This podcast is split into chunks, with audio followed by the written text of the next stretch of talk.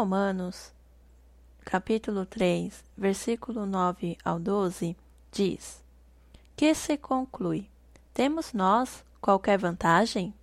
Não, de forma nenhuma, pois já temos demonstrado que todos, tanto judeus como gregos, estão debaixo do pecado. Como está escrito: Não há justo nenhum sequer. Não há quem entenda, não há quem busque a Deus. Todos se extraviaram, a uma se fizeram inúteis. Não há quem faça o bem, não há nenhum sequer. Segundo um filósofo, Rousseau, o ser humano nasce bom, a sociedade é que o corrompe. Porém, a Bíblia é clara quando nos mostra que o pecado é uma condição do coração e que isso resulta em atos de rebeldia. Essa condição na qual nascemos, a de pecadores, nos torna incapazes de viver de acordo com o padrão de Deus. Quando não temos essa noção, não entendemos o tamanho da graça de Deus. Não entendemos o quanto somos injustos. Se pensamos que estamos bem a partir da nossa própria justiça, é provável que não tenhamos entendido a graça de verdade. Somos todos culpados. Não há nada que possamos fazer para alterar isso. O pecado nos tira o desejo, a vontade e a força para obedecer a Deus. É porventura a lei contrária às promessas de Deus? De modo nenhum.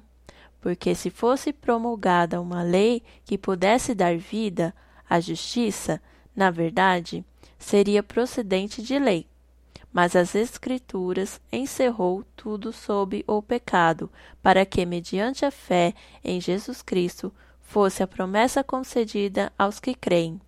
Mas, antes que viesse a fé, estávamos sob a tutela da lei e nela encerrados, para essa fé que, de futuro, haveria de revelar-se de maneira que a lei nos serviu de aio para nos conduzir a Cristo, a fim de que fôssemos justificados por fé. Mas, tendo vindo a fé, já não permanecemos subordinados ao aio, pois todos vós sois filhos de Deus mediante a fé em Cristo Jesus, porque todos quantos fostes batizados em Cristo, de Cristo vos revestistes. De Sarte não pode haver judeu nem grego, nem escravo nem liberto, nem homem nem mulher, porque todos vós sois um em Cristo Jesus. E se sois de Cristo, também sois descendentes de Abraão e herdeiros segundo a promessa. Gálatas, capítulo 3, versículo 21 ao 29. Deus enviou o seu Filho para fazer o que não poderíamos. Jesus morreu a nossa morte, pagou o preço em nosso lugar. Ao fazer isso, ele nos faz descansar numa justiça que não é nossa. Por isso, temos esperança, pois é através de Jesus que podemos, mesmo sendo falhos, pecadores e injustos, nos achegar até o Pai, porque é através de Jesus e seu sacrifício perfeito que estamos submetidos. Nós estamos sob a justiça de Jesus. Porque não temos um sumo sacerdote que não possa compadecer-se das nossas fraquezas, porém um que, como nós, em tudo foi tentado, mas sem pecado.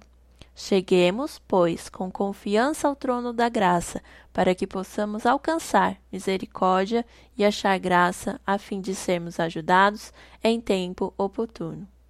Hebreus, capítulo 4, versículo 15 e 16.